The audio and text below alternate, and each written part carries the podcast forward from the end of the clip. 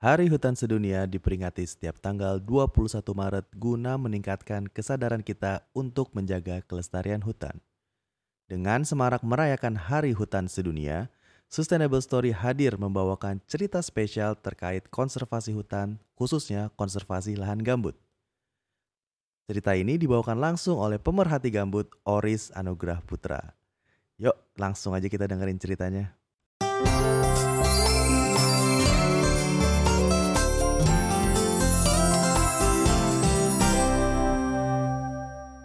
Halo, perkenalkan nama saya Oris Anugrah Putra, biasanya dipanggil Oris. Hmm, saya saat ini bekerja eh, sebagai peneliti yang fokus pada bidang gambut. Dan saya sendiri saat ini kerja di Pantau Gambut bagi yang eh, bagi teman-teman yang belum tahu Pantau Gambut itu apa? Pantau Gambut ini adalah suatu koalisi dari berbagai macam organisasi, sekitar 23 organisasi yang eh, bergabung dalam eh, Pantau Gambut yang mana fokus dari organisasi-organisasi ini adalah untuk uh, mengkampanyekan terkait gambut dan juga memantau perkembangan komitmen pemerintah terkait restorasi gambut.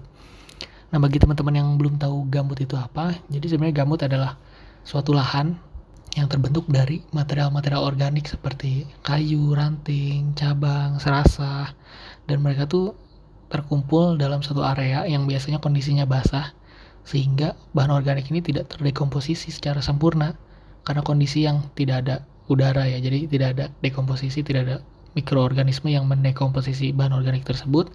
Dan lama-lama makin terkumpul uh, hingga menumpuk-numpuk hingga ribuan tahun bahkan hingga jutaan tahun dan terbentuklah gambut.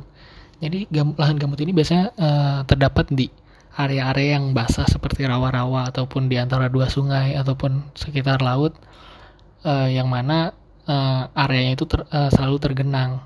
Lahan gambut ini memiliki karakter dan juga ciri-ciri yang unik dan berbeda dari tanah biasa atau biasa yang kita sebut tanah mineral kalau tanah biasa itu. Jadi yang pertama, tanah gambut terbentuk dari material organik, berbeda dengan tanah biasa yang biasa kita temukan di depan rumah atau samping halaman rumah, sekitar rumah. Nah, itu tuh eh, biasanya tanah tersebut terbentuk dari batuan. Kemudian karakteristik gambut lainnya adalah memiliki porositas yang tinggi.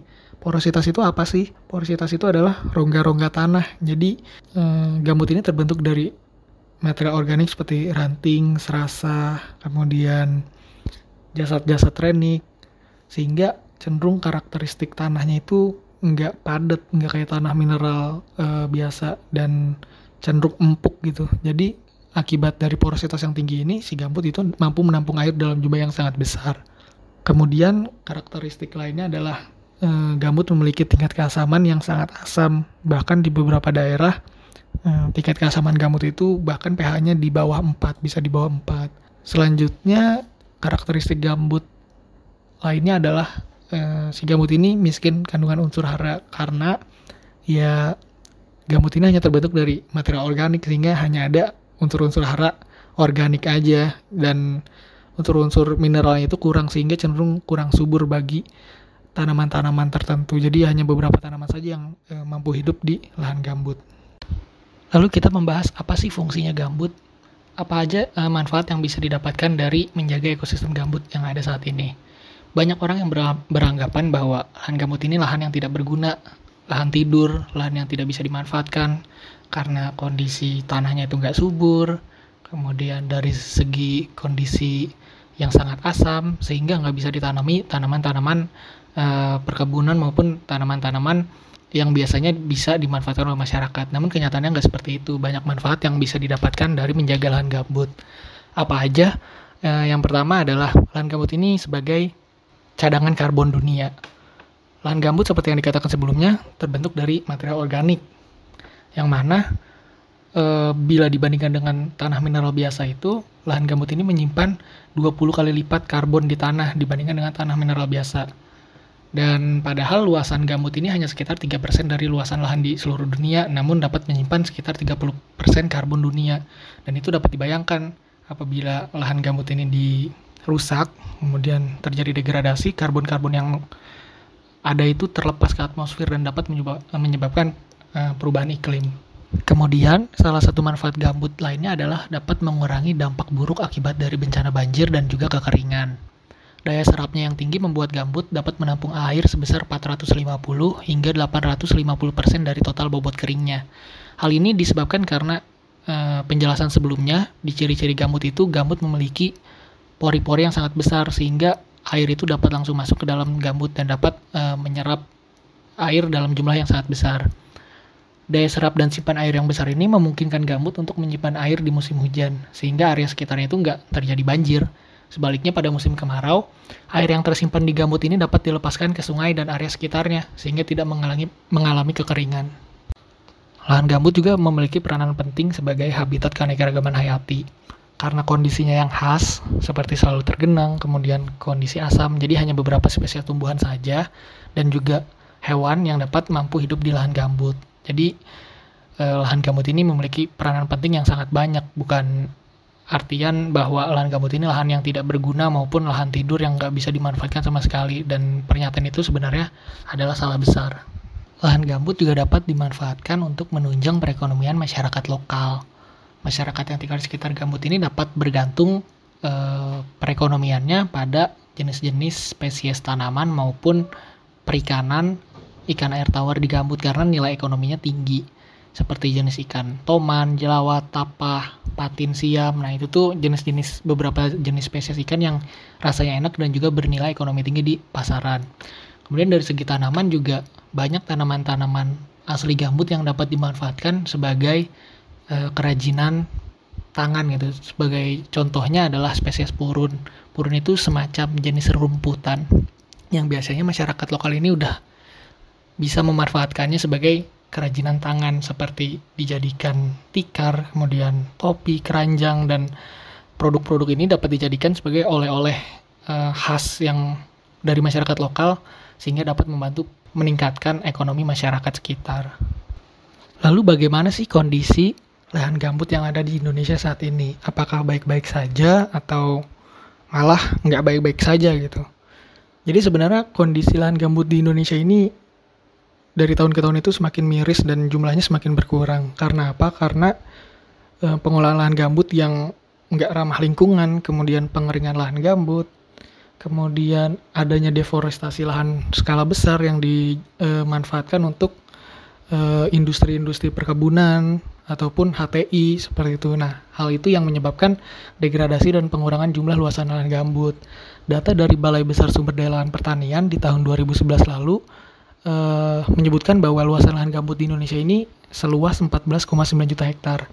Namun di tahun 2019, 8 tahun kemudian, BBSDLP atau Balai Besar Sumber Daya Lahan Pertanian kembali mengeluarkan data mengenai luasan lahan gambut di Indonesia. Di tahun 2019, luasan gambut di Indonesia ini menjadi 13,4 juta hektar lahan gambut. Artinya ada pengurangan sekitar 1,5 juta hektar lahan gambut. Nah itu tuh akibat dari degradasi dan pengolahan lahan gambut yang nggak berkelanjutan yang ada di Indonesia. Hal itu sangat disayangkan ya karena lahan gambut ini sebagai salah satu penyimpan karbon terbesar di dunia malah e, dirusak dan dan dan ya luasannya berkurang dalam jumlah yang sangat banyak itu artinya karbon-karbon yang terlepas ke atmosfer juga banyak yang meng yang mengakibatkan perubahan iklim dapat terjadi lebih cepat. Kebakaran lahan gambut juga salah satu penyebab dari rusaknya ekosistem gambut. Di tahun 2015, seperti yang kita ketahui bahwa itu merupakan sejarah kebakaran gambut terbesar di Indonesia mungkinnya setelah tahun 1997 akibat dari proyek lahan gambut sejuta hektar. Di tahun 2015 itu kebakaran gambut di Indonesia terjadi seluas 766 ribu hektar. Nah itu tuh beritanya sampai ya asap-asap ke, akibat kebakaran hutan sampai ke negara tetangga seperti Malaysia, kemudian Singapura dan juga Indonesia banyak uh, mengalami protes dari negara-negara tetangga tersebut. Nah, dari tahun 2015 itu pemerintah Indonesia sebenarnya sudah mulai untuk mencoba merestorasi lahan gambut dengan pembentukan Badan Restorasi Gambut yang mana berfungsi untuk si BRG ini berfungsi untuk merestorasi sekitar 2,5 juta hektar lahan gambut dari tahun 2015 sampai 2019. Kegiatan restorasi yang dilakukan oleh BRG ini biasanya dilakukan dengan tiga cara atau biasa yang dikenal 3R. R yang pertama adalah rewetting atau pembasahan kembali gambut dengan pembuatan sekat kanal. Yang kedua adalah revegetasi atau penanaman kembali lahan-lahan yang bekas kebakaran atau lahan kosong dengan tanaman spesies asli gambut. Yang ketiga adalah revitalisasi atau pemberdayaan ekonomi masyarakat lokal. Pemerintah sebenarnya sudah cukup komitmen gitu untuk memperbaiki restorasi yang ada, uh, memperbaiki gambut yang rusak akibat dari kebakaran tahun 2015 lalu dengan pembentukan BRG ini salah satunya dan juga uh, mengeluarkan peraturan-peraturan terkait perlindungan ekosistem gambut. Namun memang di nyat, uh, kenyataannya di lapangan masih banyak pelanggaran-pelanggaran peraturan yang terjadi oleh pihak perusahaan pemanfaatan gambut seperti perkebunan ataupun HTI dan juga uh, pengawasan yang memang harus diperketat gitu dari pihak pemerintah.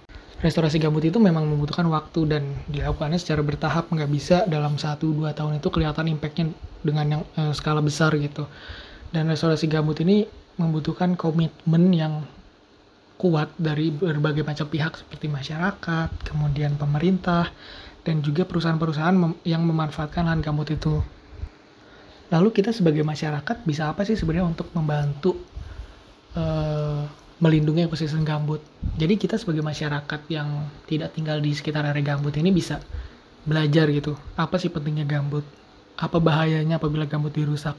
Nah dengan belajar hal ini juga sudah membantu untuk meningkatkan awareness kita, kepedulian kita terhadap gambut yang ada gitu. Sehingga kita tahu isu-isu gambut yang ada itu seperti apa, dan bagi masyarakat yang tinggal di sekitar area gambut mungkin bisa belajar mengenai metode-metode pemanfaatan lahan gambut yang ramah lingkungan dengan spesies-spesies asli gambut.